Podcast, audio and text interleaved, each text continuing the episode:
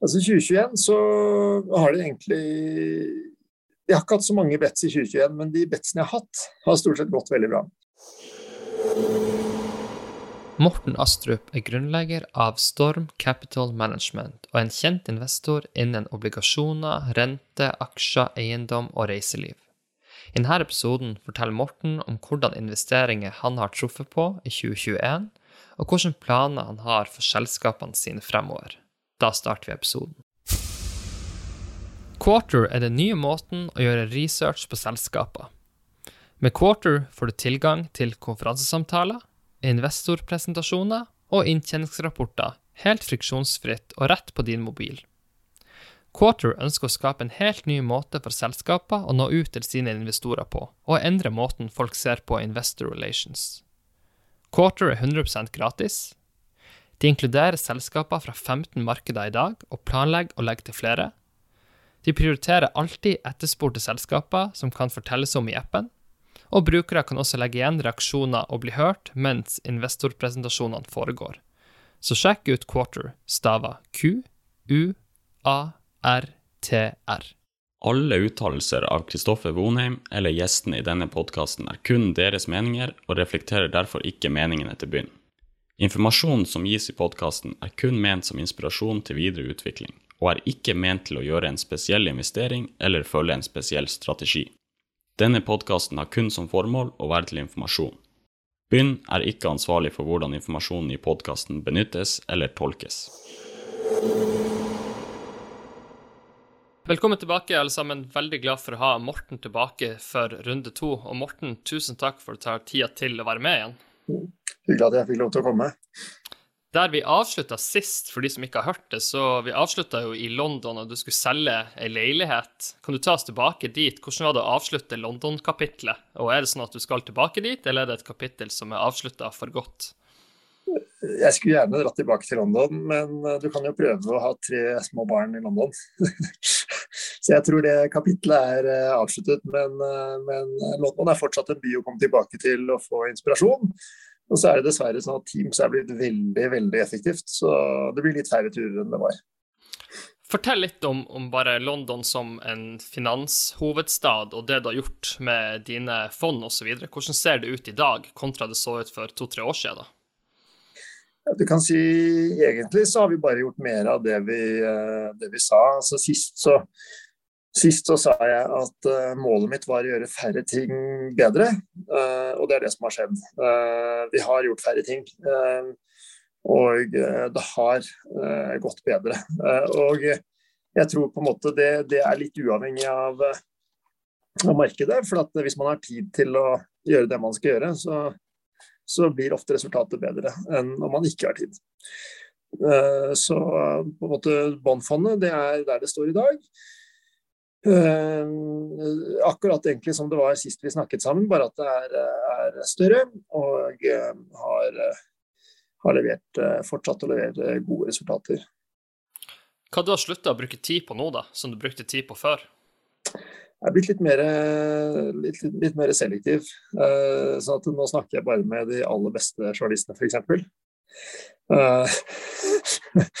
Nei, altså det, det, er på en måte man, Hver dag så kommer det inn, inn Hvis man ser på det mikrobildet, da, så kommer det inn ikke sant, kanskje 1000 e-mails, og så må du passe på at du sorterer og sørger for at de der du ikke ser muligheter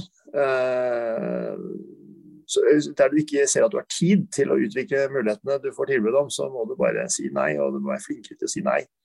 Det tror jeg kanskje er det aller viktigste. Eh, og på en måte ikke la seg affektere av for mye støy i markedet. Sånn som i år har det jo uh, vært ekstremt mange plasseringer både i obligasjonsmarkedet og aksjemarkedet. Uh, og det var det i fjor høst også. Noen få av de er veldig bra. Man må på en måte tåle at ok, man får ikke sette igjen med alle de casene. Det går ikke. Det får heller komme senere. Og nå ser man jo også at noen ganger, så hvis man tar på seg de store bildene, så er det på en måte Hvis det er veldig mange dealer, så er det ofte også mange av de dealene som ikke er så fantastiske. Uh, det blir sånn fair of missing out i markedet. Og, og man ser jo nå, når man ser mange av disse nye noteringene i, i perspektiv, så ser man både i bondmarkedet og i aksjemarkedet at det er mange av de som ikke lykkes. Fortell litt om eh, båndmarkedet, fordi at du har jo sagt at eh, Eller kanskje litt feil å si, men jeg føler at du alltid har sagt at det er bedre muligheter i Norden. Eller det er iallfall en spread som gjør at det er veldig interessant å operere i Norden versus globalt, og sikkert USA i hovedsak. Kan du bare, For de som ikke helt skjønner det bildet, kan du bare kort dra den tanken og hvordan det står i dag? For da har du igjen sagt at det er på en måte Norden er litt eh, spesielt kontra resten av markedet. Ja, og det er litt interessant at det fortsetter å være det. For at Norden er egentlig eh, verden i miniatyr. Eh, Norden har, av nesten alle bransjene representert som er vesentlig å investere i verden. Og det er et veldig transparent område um, hvor det er en høy grad av tillit mellom mennesker. Det er det som, det er det som ligger i bunnen. Uh, det er litt mindre dealer, og det er litt raskere dealer kanskje enn nede i Sentral-Europa og, og, i USA. Uh, og det er litt færre av selskapene som, som har offisiell credit rating. Uh, det siste er på en måte det som gjør at det virker som det er en, det er en permanent forskjell på prisingen i markedet i Norden og, og, og resten av Europa. Uh, og så er det en kultur i Norden for å uh, låne og betale flytende renter. Veldig mange av de som låner, de betaler ikke flytende renter egentlig. De, de, de snur seg rundt og svarter hos DNB eller andre store banker. Så at de betaler fastrente, mens vi som kunde eller som långiver får flytende rente tilbake. Uh, du kan si det faktum at vi har litt mindre selskaper, og litt færre av dem er rated, det gjør at vi over tid får bedre spreder. Vi skal få litt bedre betalt, og det gjør vi. Og Når vi nå i tillegg er i en, en situasjon hvor vi har veldig høy inflasjon, hvis den inflasjonen blir vedvarende, så kommer rentene til å stige. De lange rentene da kommer til å stige mye. Og da, vil, øh, da, da er det sånn at når vi, har, når vi snitter på en rentebinding på 0,6 år i vår portefølje i, i Storm Wallfall. Uh, og snitt rentebinding i Europa er, er, er, vel nærmere syv år. så slår det veldig mye hardere når renten, langrenten stiger i Europa enn i Norden. Og når, i tillegg våre spredder er høyere i Norden, Uh, altså Man får bedre betalt høyere rente i utgangspunktet, så er det klart at det blir veldig interessant. Så vi har i tillegg da uh, mye lavere binding på Altså mye lavere durasjon på selve obligasjonslånene vi har investert i, så snittet der er 2,4 år. Uh, mot da minst syv år i, i Europa. Uh, og det, det er klart at det også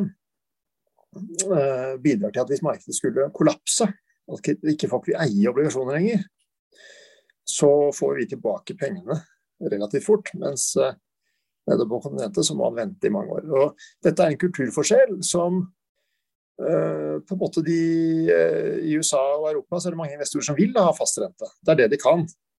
Og så hedger de sine posisjoner bakover. Uh, mens i Norden så er ikke obligasjonsmarkedet så gammelt. og Derfor er det, er på en måte utviklet seg at her, her her, man, her, betaler man, eh, her betaler man flytende renter, og det er det investorene vil ha. Og akkurat nå eh, så, eller Det betyr da, i praksis at eh, det vi får betalt, er enten som står på papiret, så får vi kanskje litt spreddinngang på noen, noen obligasjoner uh, hvis kreditten blir bedre. Men det er ikke der vi tjener de store pengene, fordi det er renten vi tjener på. Mens i Europa og USA Eh, nedover i Europa og USA, så må man eh, Så, så, så, det, så, har, har obligasjonsfondet i mange år tjent penger på at langrenten er blitt lavere.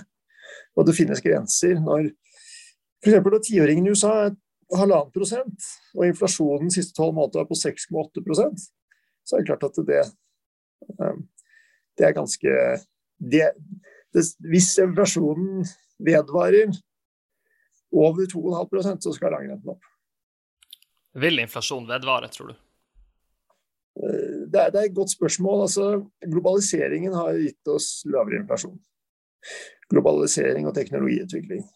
Og nå så er vi i en situasjon hvor eh, verdikjedene viser mange bedrifter at uh, altså Det er logistikkaos i hele verden. Og mange bedrifter har blitt minnet på at det på en måte at han Altså at det er negativt Og av produsenter av, det, av enkeltdeler kanskje veldig langt av gårde, i Kina f.eks.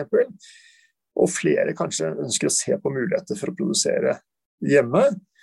Eh, samtidig så er det sånn at eh, globaliseringen har jo vært en fin ting. Man har eh, Hvert land har gjort det de er best på. Um, og når uh, globalisering går i vers, så skal land, enkelte land begynne å gjøre ting de ikke er best på. Og det vil bli dyrere, og da kommer inflasjonen. Så jeg uh, tror det svaret på spørsmålet ditt avhenger av um, uh, det, det, det, avhenger faktisk av ja, hvordan globalisering utvikler seg i årene fremover. Veldig spennende. Du prater en del om, om bondmarkedet nå. Bare for de som er investorer. Er det, er det, samme type personer som lykkes i aksjemarkedet, som også lykkes på, på bondsida, eller tror du det er ulike egenskaper for å bli topp 5% i bondmarkedet og aksjemarkedet? Eller tenker du at det er samme greia, bare at du må se på risiko på en litt annen måte? Ja, altså jeg tror, eh, i for min del, så uh, som, så Hver gang jeg går inn på å se på et selskap, så ser jeg på hele kapitalstrukturen. Alltid. Eh, kanskje man da ender opp med å bli god på Hvis man skal bli god på både bonds og aksjer, så blir man ofte god på eh, selskaper som er tunge på aktiva, som trenger lån. Så, så, det er kanskje det jeg har blitt litt dårlig på da gjennom de siste årene. At jeg har blitt dårligere til å investere i egenkapital i selskaper som ikke behøver lån, faktisk. For det er ikke på radaren. Uh, og jeg tror det er veldig sånn, sånn er det nok for de aller fleste. Da. Uh, så det også i, på en måte store forskjellen er å forstå det der med compounding, compounding interest på en, eh, en, et selskap som ikke trenger lån.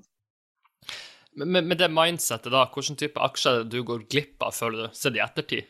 Eller som ikke du ser, som ikke du ser på engang, som du burde ha sett på i en ideell verden? Eh, da jeg var 20 eh, 25, så gikk jeg bånn gass rett inn i dotcom, og det gikk jo veldig bra. Så gikk det veldig dårlig etterpå. Eh, og det, var, det er det jeg har glipp av etterpå. Men det tok da 16 år fra, fra mm, Nasdaq toppet ut til de som hadde investert i Microsoft og sånn på toppen i 2000, begynte å tjene penger igjen. så, så Si, det, er, eh, det, er, to idretter, dette her. Eh, og jeg tror eh, den Hvis man holder seg til ting, investerer i ting som har realaktiva i bunn, så du får nok og du er god på det, så får du nok Du får ikke så dype daler, kanskje, som, som i tech. Men på den annen side, det er jo fem-seks selskaper som har tatt over verden. Og det, det har jeg ikke fått med meg. Det er kanskje ikke for sent veldig spennende å, å, å, tenke på uansett. Eh, kan vi oppsummere bare 2021? Eh, hva, du har jo prata litt om noen bets du var veldig fornøyd med, men kan du både inkludere, inkludere de callsene du var fornøyd med, og kanskje noen calls du ikke var så fornøyd med for egen del i 2021? Altså 2021 så har det egentlig Jeg har ikke hatt så mange bets i 2021, men de betsene jeg har hatt, har stort sett gått veldig bra. Um, og eh, Det er litt fordi at de selskapene som vært mye aktive, har gått bra. Mye aktive har lav PE, eh, på en måte. Altså, eh, hvor eh, jeg gikk inn i, i en del containerprosjekter på feeder containerskip i begynnelsen av året. Og det er da en bransje som har slitt veldig over de siste ti årene. Det har nesten ikke vært bygget noen nye skip på ti år. Eh, så den klassen med skip som er 10-15 år er veldig stor, og så er det på en måte ikke noe særlig etter det. Eh, og Så kommer det nå kanskje noe ekoskip og sånn, men, men, akkurat feederskip, det er, det store containerskip er det mange som har bygget, de små er det ingen som har bygget i praksis. Eh, så, og så, kom, og så begynte det å bli litt problemer med logistikkjedene i Kina, kanskje spesielt, hvor, hvor et aktivt covid-case stenger en hel havn. Eh, og gjerne en havn som har ganske mye trafikk. Og da begynner det å balle på seg. Da begynner skip å gå med færre containere enn det de skal ha. og skip ligger og venter. Per per dag så ligger 35% av flåten i praksis og venter, Det er vel eh, riktig. Og da begynte disse feederskipene plutselig å gå, de som gikk da fra kall Rotterdam til Göteborg, de begynte å gå fra Shanghai til Rotterdam isteden, som feederskip. Uh, og, og, uh, og, ratene nærmet seg uh, de store skipene. altså 100 000 dollar dagen ble plutselig mulig å få for ting som det hadde vært godt for 7000-8000 dollar dagen i fjor. og Det er klart, det, vedvarer jo kanskje ikke, men, men, nå må på en måte Disse logistikkproblemene ser jo på en måte ikke helt ut til å slutte med det første. fordi Sånn, de som argumenterer for at uh, containermarkedet skal krasje i begynnelsen av 2022, de sier at ok, nå er vi sånn som i USA, så er det bortsett fra biler, så ligger vi omtrent på, på det langsiktige snittet på lageroppbygging. Um, men uh, Og i Europa ligger vi fortsatt under, da, det må sies. Uh, men så er det jo sånn at at hvis du har opplevd å ikke ha vare på lager, og ikke kunne selge produktene dine fordi du ikke har vare på lager, så er det nok mange lagersjefer som tenker at aha, nå burde vi kanskje bygge lager. Og da skal det godt over normalen. Så Samtidig som på en måte pga. alle disse logistikkutfordringene, så har det ikke gått så voldsomt mye mer vare enn det det pleier gjennom havnene. Ehm, så skal du få lageroppbygging, og så, så, har du noen sånne new deals og sånn i den USA med Joe Biden, som jo skal investere mye i infrastruktur. Det kommer til å føre til mer containertransport også. Så jeg tror vel på en måte det har vært fantastisk i 2021. Jeg tror, eh, jeg tror det blir å høste, høste i container frem til eh, markedet blir bygget i. Og det blir det Det tar et par år, så er det bygget helt i hjel igjen. uh, mest sannsynlig. Hva, hva, tenkte du om eh, LNG i starten av året? Hva tenker du i dag? Og så kan vi kanskje legge på tank etter det, som ser veldig spennende ut fremover, da. LNG det har vært uh, innenfor uh, I Storm Bond-fond så har LNG vært uh, veldig bra for oss i år. og Grunnen er at mange store infrastrukturfond begynte å se på, har begynt å se på LNG som en viktig del av energiinfrastrukturen, som kommer til å være der i veldig mange år fremover. Og hvor, og det preges av lange kontrakter. Eh, stater som ønsker på en måte å sikre tilgangen sin til LNG.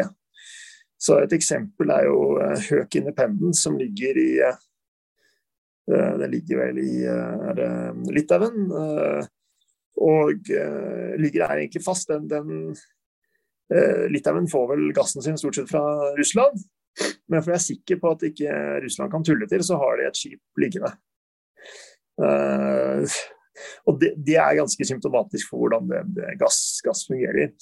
Uh, nå kommer mest sannsynlig gass også inn i taksonomien uh, i EU, fordi at alle skjønner at man trenger gass. Og det er Man kan jo lure på egentlig hva Norge tenkte da de stengte Jeg leste på Wikipedia, og de stengte vel faktisk det siste gasskraftverket for noen år siden bort på Kårstø, var det vel. Ehm, man kan lure på hvorfor man gjorde det, fordi disse flotte nye kablene kunne jo nå vært gått på fulle mugger med norsk gass, i stedet for at uh, engelskmennene må fyre med kull igjen, på en måte. Så gass har definitivt kommet for å bli. Um, og uh, det, det, er jo for så vidt uh, Man kan jo si dessverre egentlig for planeten olje også, men uh, fordi det er ikke, det er ikke teknisk mulig å uh, fylle på med nok vind og sol, uh, eller atomkraft for den saks skyld, på, i overskuelig fremtid. Men, men, det er jo det der eh, Hvis man ser på energidebatten i Norge, da, så er det jo det er en veldig fin debatt å ha, men så ser du at Kina verdsetter energisikkerhet over klimasikkerhet. Og da er det jo du som er vant til å regne på ting, så må man jo også skjønne at man lever jo i en global verden. Og det påvirker jo ekstremt det globale markedet òg, da. På kull også. Mm. Ja, altså du kan jo si når eh, Norge, Norge har jo prøvd seg på det å stenge en av de mest miljøvennlige kullgruvene i, i, verden, på Svalbard. Eh, og så solgte de da gruveutstyret ned til Tyskland og Afrika og sånne steder. Og så kjøper de da det metallurgiske kullet tilbake for å kunne bygge stålkonstruksjoner. Eh, så eh, det er klart eh, det er mye Det er mange som mener godt der ute, uh, og så blir det ofte litt feil. fordi at den beslutningen man tar netto blir dårlig for planeten likevel. Og med det, den effekten at kullprisen har gått veggimellom i år, gassprisen har gått veggimellom, og oljeprisen holder seg egentlig ekstremt godt, til tross for at akkurat nå så er det ikke så mye etterspørsel etter olje. Og det, det forteller vel egentlig at verden, som du sier, trenger energi. Uh, alle er eh, miljøaktivister frem til strømregningen kommer, og da er det ikke miljøaktivister lenger. eh, der, det, det er ja. Så, så eh, jeg tror syv år med underinvestering i olje og gass, som vi har hatt siden 2014, vil føre til at vi nå får noen veldig gode år fremover, når eh, etterspørselen etter olje nå kommer tilbake etter pandemien. For de som ønsker å investere i 2022 og finne seg et tankselskap, overordna, hva skal man tenke på for å finne et selskap man har trua på? Innenfor tank, tank, tankmarkedet?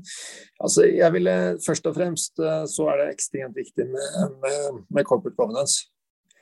Altså, for, Hvis tankmarkedet går, tjener du faktisk eh, penger du også, eller er det en gresk reder som sitter med veldig dype lommer og tar imot eh, så mye pris at ikke noe kommer til deg. og at, eh, at da, fordi at eh, denne greske rederen, eh, jeg bruker det som eksempel, det er noen av de som har, er greske som faktisk har utnyttet markedet på denne måten. At man da, hvis man har insentiver til å, å, å bygge flere skip i et godt marked istedenfor å betale utbytte, som man kanskje burde gjøre på toppen av sykelen, så um, Sånne investerer jeg ikke i. Så jeg er f.eks. aksjonær i Hunter Group, hvor Arne Fredli har satt, lagt hodet på blokka og sagt at uh, uh, jeg er i samme båt som aksjonærene. Sånn er det. Uh, og hans store mål og drøm er nok å skape en valuta på børs som Jon Fredriksen og sånn har skapt. At man måtte skape så mye tillit at man til slutt kan gjøre hva man vil med kapitalmarkedet og tjene på den, det den veien. Så jeg, jeg, tror på en måte Når det er i orden, så kan du gå ned og se på ledelsen, og den er også veldig sterk i, i, i Hunter. Det har de vist nå, at de har tjent penger i det dårligste tankmarkedet på 20 år. Eh, med, med moderne skip og, og, en fornuftig strategi hvor du har noe oppside uh, i, når, når ratene kommer tilbake, men du samtidig har sikret deg løpende uh, i det dårlige markedet. Har du samme tankerekke i frontline, da, eller blir volumet så mye større at det blir, må regnes på helt annerledes? Altså Frontline er for så vidt eh, Jeg er helt enig, i frontline kan man absolutt eie. Frontline er jo mye mer likvid og mye større. Eh, frontline har i snitt da mye eldre skip enn Hunter, sånn at hvis nedgangen varer lenger, eh, så vil Frontline fort tape mer penger enn Hunter Group. Gir mening. Jeg tenkte på eh, litt sånn artig aktuell debatt. Du kjenner jo begge to. Det var en veldig sånn artig eh, strømdebatt med din bror Nikolai og Øystein Stray Spetal. Så du debatten? Jeg så debatten. hvem, som har, hvem som har rett, eller har begge rett på sin måte, som er det kjedelige svaret? Uh, nei, altså jeg tror um, Jeg tror Og jeg syns det var litt artig når Spetalen snakket om hans EU-motstand når det var når det dreide seg om å eksportere strøm til Storbritannia, som jo har gått ut av EU. Uh, starte der. Um, jeg tror jo på en måte man må huske på at strømkablene er et, kanskje det største bidraget til, til miljøet til miljøet i hele Europa omtrent. Fordi det, det, fjerner ekstremt mye kraft som ellers ville vært kull på marginalen. Um, som startet der. Så det, er et ekstremt miljøtiltak, selv om mange glemmer det uh, nå. Um, og så, så tror jeg på en måte det er helt feil også jeg, tror det, er helt feil også å gi ACER skylden for dette her. fordi det, er litt sånn å gi et direktiv som gjør det mulig å handle mellom landene uh, uten å havne i, uh, i, lange rettstider hvor du ikke vet hvilken lov du skal bruke. Skylden for at, for at strømmarkedet kollapser eller, eller, eller, eksploderer, som det vel har gjort, det, det, tror jeg det blir, det blir litt søkt. da. så at Uansett hva du gjør, så er du nødt til å ha gode rammer for å handle mellom land i bånn. for at ellers så det, vi, det, vi, ser, altså Norge kan ikke produsere alt selv. Uh, norske, unge norske uh, nordmenn som vil ut av landet og jobbe, de vil gjerne fortsette å kunne gjøre det. Nå er det masse unge mennesker i, i, i England som er låst inne i England, ikke kommer ut for at de er ikke viktige nok. De får ikke viktige nok jobber utenfor uh, De er ikke samfunnskritiske nok til å få jobber ute i EU og masse drømmer som blir knust. Så jeg tror på en måte man er nødt til å leve med en verden med handel, hvor man må respektere at, at um, land i Europa handler med hverandre. Og så, og så det, det, som jeg syns mangler til debatten, det er hvorfor i all verden kan ikke Norge uh, fyre opp uh, gasskraftverk i Norge og selge gassstrøm ned til Europa Uh, fremfor at Polen, Tyskland og England skal fyre opp med, med kull. Uh, og Det samme gjelder jo det mest idiotiske eksempelet jeg kjenner, er jo elektrifiseringen. Som jeg vet at Høyre jo har vært veldig for. egentlig nesten alle partiene har vært for det. og det Prisen per tonn CO2 spart der er ekstremt høy. Og så er det sånn det viser seg nå at den CO2 man sparer der, den, den blir jo forbrukt i Europa likevel. Så at ikke man kan bruke kortreist norsk strøm på norske, uh, norske plattformer og sender igjen strøm ned til Europa, det, det, skjønner jeg rett og slett ikke. Der er det, der, det skurrer litt med hele regelverket da. Hvis vi ser på det er egentlig en perfekt overgang, du har sagt at du har blitt litt mer selektiv, men en ting du prioriterte var jo energikonferansen til Pareto. Um, det er selvfølgelig veldig mye hype rundt sånne eh, arrangementer. Nå skal liksom eh, gründerfasen ut til storskalering i hele verden osv. Bare sånn helt overordna, hvis du kan bare gi de som ikke vet hva den konferansen betyr, bare en introduksjon, og hva sitter du igjen med etter de dagene der, da? Er det noe som var skikkelig en øyeåpner? Egentlig ikke. Altså, du kan si den, den, Det er for så vidt det er den største energikonferansen i Nord-Europa, helt klart. Um, og i år så var det vel, hvis man regner både de som så på på skjerm og de som var med, så lurer jeg på noe opp mot 3000 uh, deltakere. Uh, og det er, det, er, det er, veldig mye overhypete grønne investeringer som ble presentert. Eh, og så er det mange som glemmer disse her gamle, trauste bedriftene som i dotcom eh, og Hvis vi skal dra tilbake til dotcom, da, så var det internett var liksom kommet for å bli, og da måtte man investere i internettselskaper. Og så glemte man det at det, det var de store selskapene som hadde muskler og kunne sitte og vente og se hvilket konsept som var bra, men som på en måte også, også plukke opp etter hvert. Uh, det som skjer nå, det er at uh, du har noen sånne store selskaper, store, tunge selskaper som Subsea Seven og sånn, som mange ser på som et oljeserviceselskap, som gjør masse spennende på fornybart også. Sakte, men sikkert går inn i fornybart, men har ikke hypet seg selv på noe vis. Prises til fire ganger EBTA eller noe, noe totalt sett nå.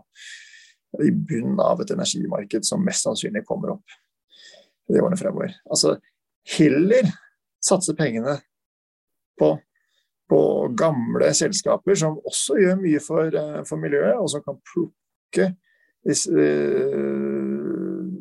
på en måte på et sølvfat av, av alle disse nye teknologiene som kommer opp nå, som kan, som kan effektivisere driften deres og, og gjøre den mer miljøvennlig, enn å satse på boblene selv. For at det, er, det klarer jeg ikke å um, altså det, det, det, klarer jeg ikke å kvantifisere. Liksom, hva, hva, når, hvis de tjener penger om fem år, ti år, eh, kanskje. Og så priset de til 1 milliard, 2 milliarder, 3 milliarder jeg, jeg klarer ikke å forholde meg til det. Hvis du måtte ha investert i hydrogen, flytende havvind eller karbonfangst, hva hadde du gjort da? Karbonfangst, uh, helt klart. Men så tror, tror jeg innenfor karbonfangst at det er de store industrielle prosjektene som vinner. For, at, for det første så må du, du må fange karbonen, og så må du putte den et eller annet sted. og, uh, og da, da, vil jeg tro at de store industrielle prosjektene og de store industrielle selskapene som har holdt på i mange mange år med dette her, sånn som Aker Carbon Capture og sånne ting, det ville nok altså Om det er et godt eller dårlig kjøp, nå vet jeg ikke, men at de, at de har forutsetninger for å lykkes med både finansielle muskler og industriell erfaring, det tror jeg. og det er, det er jo sånn at hvis du kan utnytte Nordsjøen f.eks. til å lagre karbon, som du allerede gjør på enkelte felt, så vil det skje i store kvanta. og da må du da, Det måte gir ikke mening, tror jeg, å skulle ha begynne å hente en infrastruktur for å fange CO2 overalt. Det er spennende. Men, men, eh, oppsummert for de som har lyst til å investere der, det, da må man vel bare vite usikkerheten er stor, da? Det er vel så enkelt? Jeg tror det, det, det sånn man må tenke da, er at uh, på en måte så må man legge bort kalkulatoren litt, og så må man tenke OK, um, overlever selskapet eller overlever ikke? Tror man på dette på lang sikt? Eller hva, hva, hva Altså, man hører jo bare om det rosenrøde når man ser en eh, presentasjon, ikke sant. Sånn at um, det, det, blir på en måte å se litt gjennom okay, hva kan egentlig gå gærent her. Og veldig ofte når et selskap er, er uh, altså det, det, var jo sånn i dotcom-tiden også. ikke sant? Vi husker korshopper.com, som jeg var med på fra starten av. Det var jo sånn uh, Det skulle ta over verden med internettshopping. Altså, vi var jo vi var jo kanskje på hovedkontoret ti personer. Det går ikke. Helt, helt enig. Jeg, jeg, tenkte litt på Du snakker om, eh, om, det å male et bilde bra, så realiteten kan være brutal. Kan ikke du fortelle litt om eh, den mest brutale tida? For man, vi, hørte, vi, husker jo fra forrige podkast vi lagde om eh, Storm Real Estate i Russland, og så har det jo skjedd ganske mye eh, spennende der nå, da. Men for de som ikke kjenner den historien, kan du bare dra korthistorien på vi må vel kalle det noen enkelte utfordringer som dukka opp underveis, og så fortelle hva som har skjedd i år, da? Eller i fjor? Ja, for å starte, dra tilbake til 2008, da vi gikk inn der. Eh, så var det et eh, prosjekt eh, satt opp av et av byens store meglerhus. De hadde fått 20 i honorar for å hente penger, så de hadde jo fått 100 millioner inn i kassa for å hente 600 millioner. Det var vel omtrent litt under 500 igjen til kundene til å investere. Så det var jo, eh, Vi tok over et selskap med ca. 600 veldig sure investorer. Eh, og, eh, men vi stoppet pengekranen og senket kostnadene der med ca. 80 i, i året. På en måte fikk orden på det. Og så var på en måte Russland da var et område hvor folk ville Man ble motivert til å investere, og Russland var et åpent marked for Vesten. Og så gikk på en måte tiden, da. og Eh, I 2014 så kom da Ukraina-krisen. Eh, og da skjønte vi ganske fort at her må vi på en måte ta rev i seilene. Så vi tok og, eh, og solgte et bygg i St. Petersburg som vi hadde på det tidspunktet. Og så valgte vi i stedet for å gjøre nye investeringer, så betalte vi ut alt i balansen som vi kunne i utbytte. Så gikk det, gikk det, noen år, og så øh, mistet vi 80% av leietakerne våre i det kontorbygget som vi hadde. 15 000 kvadratmeter bygg, hvorav plutselig det var bare folk som satt i 3000 av de. Litt slitsomt. Og dette var for hele området, for at Gazprom øh, flyttet øh, masse virksomhet til St. Petersburg. Og så gikk det noen år da, hvor vi var konk, eh, ifølge Finansavisen var vi konk annenhver uke. Og vi gikk på sånn uh, sultedeal med banken. Uh, og uh, fordelen vår var på en måte at ingen hadde lyst til å ta i det. På den annen side så var det jo Jeg skulle nesten ønske det på noen tidspunkter, for at det var litt slitsomt å holde på med Det er, det er slitsomt å jobbe med ting som, hvor du ligger under vann og verdiene er godt under, under Nav, egentlig. Altså hvor, hvor, du, hvor, du, ikke får solgt, ikke godt under Nav, men de langsiktige verdiene er over Nav, men, men, eh, men, du på en måte eh, Hvis du skal ut i markedet og realisere, så går det rett og slett ikke. Det er ikke et marked der. og da må man tenke på hva er den tekniske verdien, og det er det som gjør at banken da vil være med videre. og sånne ting. Så til slutt, gjennom covid, da, så da var alle så slitne at banken gjorde en deal med oss hvor vi kunne kjøpe ut gjelden uh, til en, en rabatt. Uh, og da tok det to dager, så banket uh, noen trøndere på, på døren. Bekken-familien. og, og så har vi på en måte utover høsten uh, i fjor så, så fikk vi uh, kom i stand en deal hvor vi på en måte rygget Storm Real Estate, som var børsnotert i Oslo, hovedlisten, inn i en industriell portefølje med 40 andre eiendommer med lange kontrakter. Fordelen for de som gjorde dette, var at de fikk en børsplattform, de fikk vår børskompetanse, de fikk eiendomskompetanse som vi har, og, og en del kompetanse på internasjonal på måte, eiendomsstrukturer og sånne ting. Og det vi fikk, var at i stedet for å, at Russland var en, uh, den eneste opsjonen vi hadde i porteføljen, så ble det da en potent opsjon i en trygg portefølje. Og Russland-opsjonen ligger der, men den er nå Den kan ikke velte selskapet. Så det har vært veldig, en veldig interessant reise. og og KMC Property, som det nå heter, har hvor jeg fortsatt er aksjonær med 3,6% av aksjene. Sammen med Bekken-familien og Witzøe-familien i, i, i, Trondheim. Uh, har en unik tilgang på industrielle eiendommer i hele Europa. Og uh, det har også mange andre investorer etter hvert sett. Uh, og vi har fått inn investorer fra mange fra Sverige bl.a. Fordi at uh, ja, uh, det er på en måte Vi er fortsatt mindre enn de store svenske, men, men vi har uh, en prising som er betydelig lavere. Hvordan er det når du har jobba med et sånt prosjekt over så lang tid, og det har krevd mye mental og fysisk kapasitet? Er det veldig enkelt å bare godta de som kommer og banker på døra, eller sitter faktisk enda lenger inne og finner en sånn avtale? Eller var liksom bare avtalen så god at det var en no-brainer? Trengte ikke å tenke på det så mye? Nei, Det er kjempevanskelig. Eh, for Man blir jo redd for uh, livsverket. Jeg satte jo også inn uh, veldig mye penger sammen med disse to uh, investorene i fjor.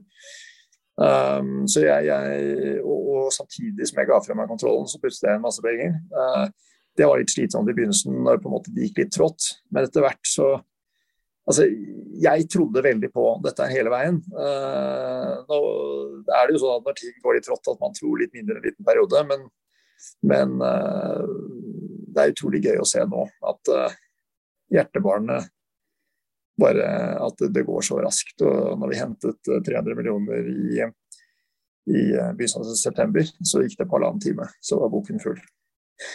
Uh, vi nevnte bare eh, trønderne. Kan vi bare kort fortelle litt om BV-caset? For det har jo vært et vanvittig case som mange har tjent gode penger på i det siste.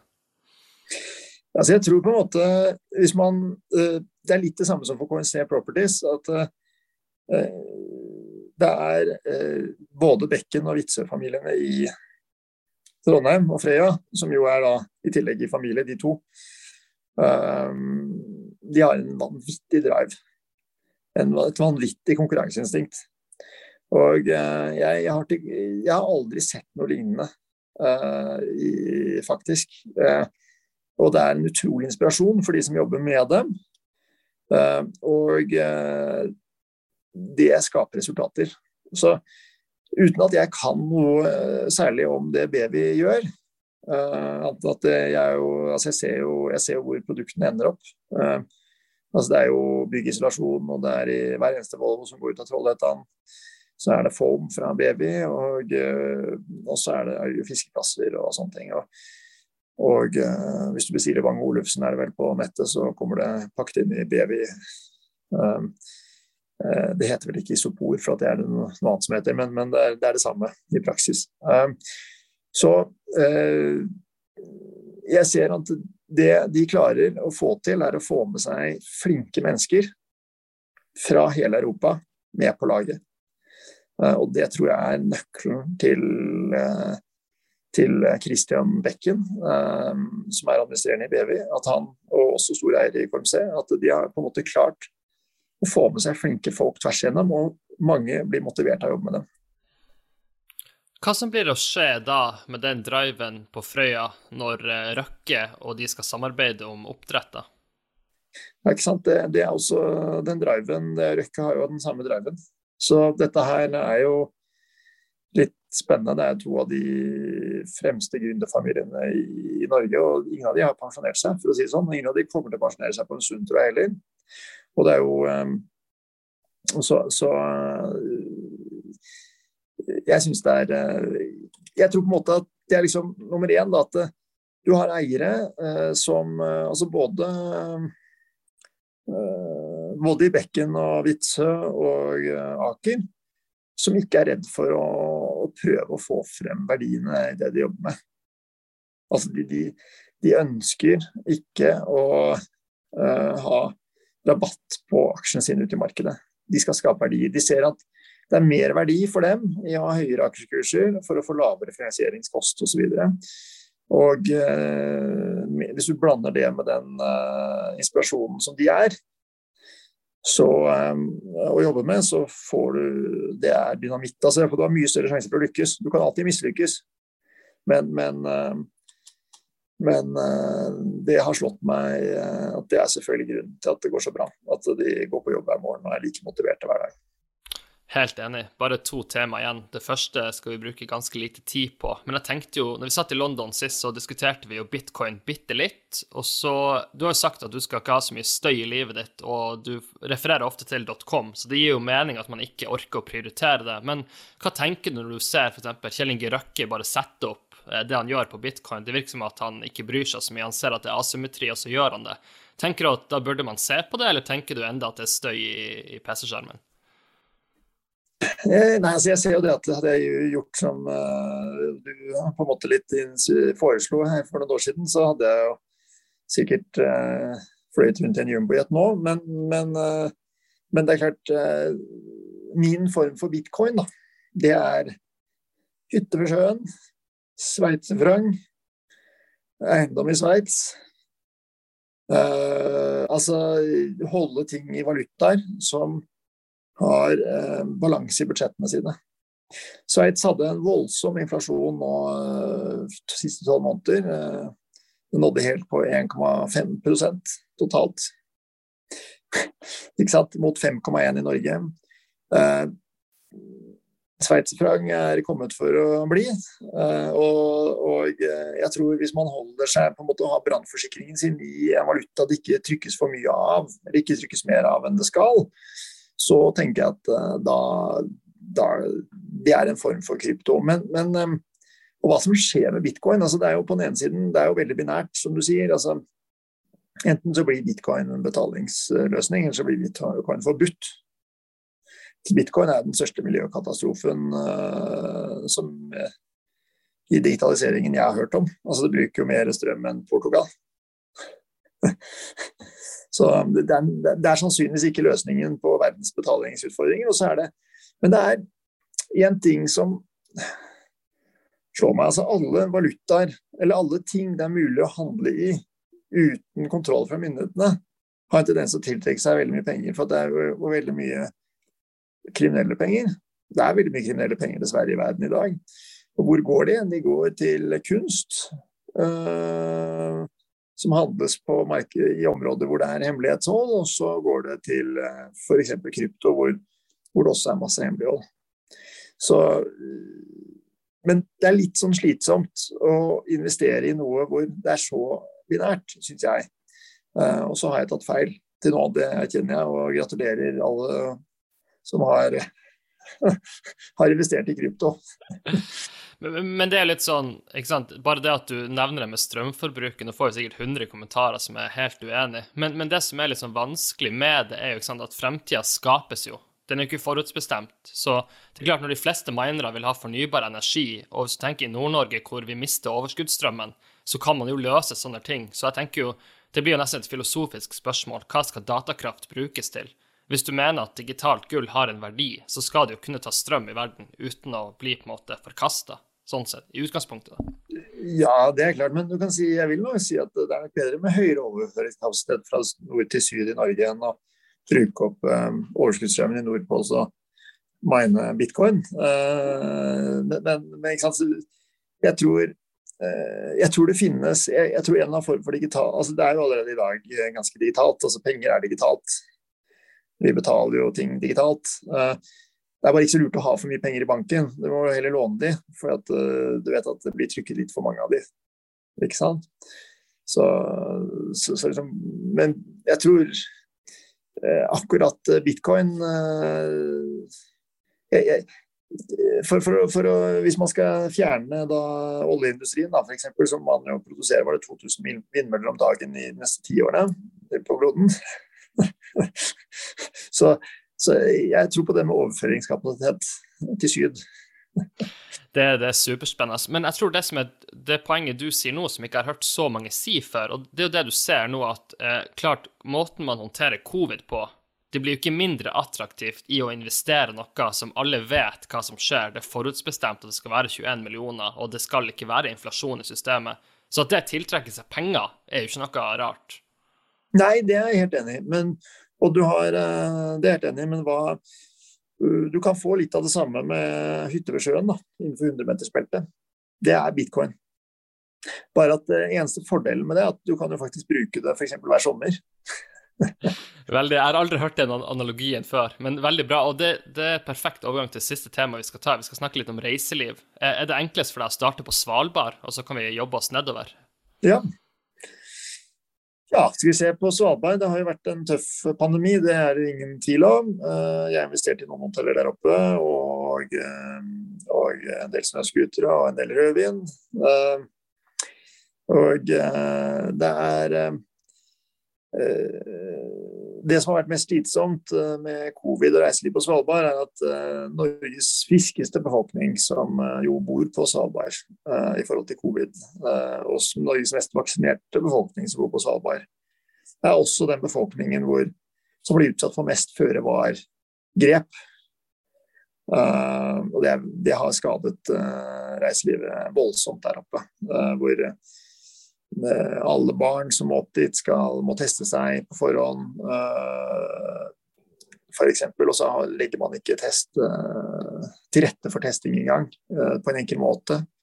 Så det blir en stor terskel for å komme seg dit, og det har gjort at Svalbard Det har blitt en pause på Svalbard. Jeg tror Svalbard kommer tilbake dog, men, men uh,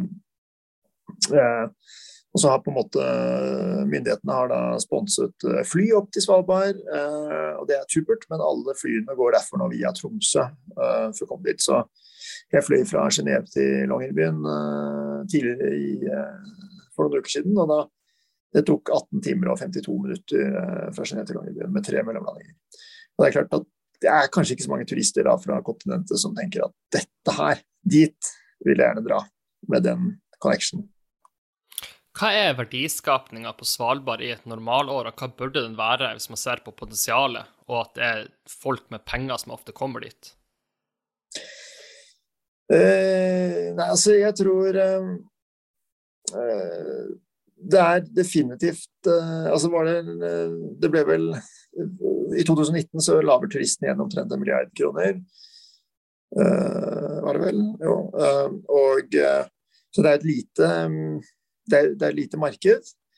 Uh, myndighetene ønsker å på en måte styre det inn mot mer uh, fastlandsturisme, eller mer turisme på land og mindre på vann.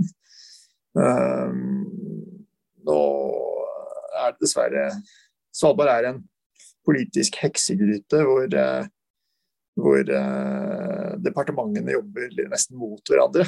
Hvor det ene departementet gir reiselivet støtte, mens det andre departementet, Miljødirektoratet, da prøver å innføre masse regler basert på føre-var-prinsippet, selv om det finnes en haug med motsigende rapporter. Uh, F.eks. Altså, hvis du kjører snøscooter over is, da, som de ikke ønsker lenger uh, pga. isbjørnen, så er det faktisk sånn at forskningsrapportene til Polarinstituttet heller mot at det er veldig bra at man kjører forbi uh, over isen der hvor det er sel, hvor isbjørnen jakter i scootersesongen, for at da rekker faktisk selen å bli litt større før den blir spist opp. så, så, det er noen sånne kortslutninger da, uh, som er som, hvor, hvor, hvor, dessverre det, det, det, er, det, er, jo en høy risiko for at Miljødirektoratet faktisk vinner frem og klarer å gjøre turismen mindre spennende på Svalbard. Og så er det sånn Målet er jo egentlig å ha flere norske turister på Svalbard. Men jo mindre spennende turismen gjøres, jo mer attraktivt blir det for kinesere og f.eks. å komme dit, hvor på en måte egentlig nordlys er det du selger, altså midnattssolen. Veldig gode poenger. Eh, vi har prata mye om finans, men kan vi ikke også, når vi snakker om Svalbard, legge på en sånn dokumentaranbefaling på NRK1? Så kan jo du fortelle også litt din personlige historie til det. For det har jo blitt lagd en veldig kul dokumentar om en slektning i familien din. Mm. Ja, altså Eivind Astrup. Uh, han uh, Vi har på en måte et av hotellene. Da uh, er jo Svalbard hotell Polfareren. Uh, hvor vi har forsøkt å virkelig sette signaturen, altså lage det som et sånn levende museum for polarforsker Eivind Astrup. Uh, han døde da han var 25 år gammel. Uh, kun, uh, men før det så rakk han å bli ridder av Han fikk St. Olavsorden. er fortsatt den yngste som har fått det, da han var 21. Han gikk 2000 km på Nord-Grønland for å sjekke om den nord østre delen av Grønland hang sammen med Nordpolen eller ikke. Så de visste faktisk ikke at de, eh, de kom frem. når De, de, visste ikke hvor de skulle når de dro. Og de hadde ikke kommet tilbake hvis de ikke hadde funnet noen moskusokse på andre siden. Eh, derfor er det ingen som har repetert den turen med den, det utstyret de hadde. fordi at det, det går rett og slett ikke. Vegard Ulvang seilte turen. Det, gikk fort. Eh, men men det er rett og slett ikke mulig å gjenta det uh, som de gjorde, hvis uh, man ikke har lyst til å sette livet sitt på spill. Um, så det er litt artig at vi har satt opp det monumentet på Svalbard, som uh, da kan At, at et, den historien lever videre, da. Hvor mye vet du om hans historie? da? Fordi at De som ser dokumentaren, sier at her kunne det jo blitt lagd en helt vanvittig karriere også, da? Eller ble han døde for tidlig til at folk virkelig vet alt som skjedde? Nei, altså jeg tror ikke han eh, Han rakk jo på en måte å gjøre veldig mange forskjellige stunts før han døde, men, men, men, det er jo sånn når du bare blir 25, så rekker du ikke å sette nok spor, kanskje. Uh, så det var vel det at han, han var jo på, på vei, uh, og den gangen så hadde de vel ikke sånn De hadde jo ikke vaksiner mot alt mulig, så han fikk visst tyfoidfeber, hva nå enn det er. Det er vi alle stort sett vaksinert mot. Uh, men det viser seg at det var ganske karrieredrepende for han. Uh, og uh, så, så han, han, rakk å bli veldig stor. Han rakk å, å kartlegge store deler av Nordvest-Grønland. Han rakk å, å, oppdage at Grønland ikke hang sammen med Nordpolen. Men, men, og han rakk å være en av de første som fotograferte Norge og Sverige fra luften. Eh, fra ballong, sendt tilbake eh, nyhet til Morgenbladet via brevdue. fantastisk, fantastisk. Den er veldig bra, så den burde folk definitivt sjekke ut. Bare de siste, siste temaene fra Svalbard. Hvorfor har du blitt så glad i, glad i Tromsø, da? Hva er synspunktet ditt på, på, den fantastiske byen i nord? Eh, der hvor du bor, mener du?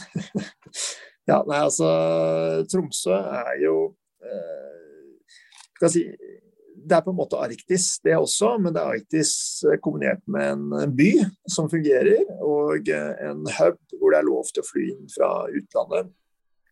På Svalbard vil man jo ikke ha innfly fra utlandet. Og det er en stor begrensning for turismen der over tid. Svalbard blir aldri veldig stor, det blir der det er i dag. Eh, mens så jeg tror definitivt at reiselivet i hele Nord-Norge har stort potensial, og i hvert fall i nærheten av de store hubene. Hva var tanken din? Eh, bruk bare ett minutt på å fortelle om, om Kvalivågen. da. Er det sånn at du syns at det er gøy å når du, når du investerer i prosjektet i Nord-Norge, da, er det sånn at det er på en måte hobby, eller tenker du at du har lyst til å gjøre storskalaindustri av det? Eller skal det liksom være en plass imellom? Uh, nei, jeg tror alle investeringer eh, som starter litt små, må gjøres med en viss grad av hobbytankegang. Eh, men så er det igjen da, med flinke folk rundt deg, så er det utrolig hva som kan skje. Eh, med det man gjør. Og så, eh, så tror jeg på en måte at eh, sånn i verste fall Vi har kjøpt et lite landområde utenfor for Tromsø. Som i verste fall blir på en måte at vi bevarer det området så godt vi kan. Og det gjør vi uansett. Det er jo i verste og beste fall, faktisk. Men, men liksom, hva det blir ut av det, det vil tiden vise. Veldig veldig spennende. Bare siste spørsmål, da, Morten. Hvis du ser på det nye året, hva gleder du deg mest til? Er det noe du syns er skikkelig spennende å se på, eller skal du bare fortsette å dyrke de tingene du har gjort i det her året? Jeg tror man skal være veldig klar over at markedet har nå gått i veldig mange år uten, uh, uten å ha en pause. Og det det gjør at jeg går inn i 2022 med en veldig forsiktig tone. Uh, og er veldig klar over at, uh, at uh, det, er ikke, det, er ikke, året hvor jeg skal begynne å investere i bobleaksjer som har PE på 300. Ja, bare ta det nå, fordi at sentralbanken har holdt på osv. Altså, I ditt hode, hva er den naturlige evolusjonen? Er det på en måte er det stopp at vi skal ha en krakk i markedet for at det kommer for store krefter inn, eller tenker du at alt som går opp, skal ned uansett? Spørsmålet er bare jo lengre tid det tar, jo større blir fallet. Jeg tenker at hele spørsmålet er hva tenker han Powell i USA? Hvor mye penger har han tenkt å trykke? Hvor fort kan han stoppe kjøpene? Altså Fed står for ca. halvparten av oppgangen som har vært. I praksis så betyr vel det at de nesten har stått for hele oppgangen.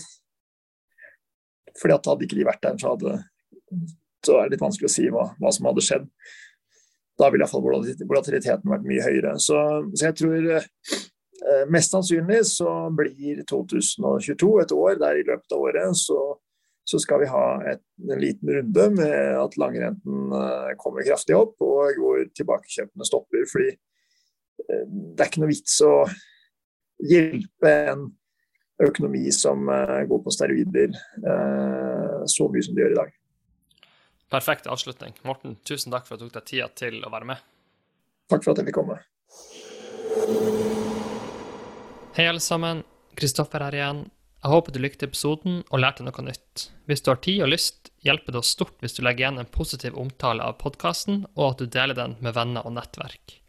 Vil du ha kontakt med meg, en enkleste måten å gjøre det på gjennom Twitter at Chris Vonheim. Nok en gang, tusen takk for at du lytta på, og jeg håper vi ses igjen i neste episode.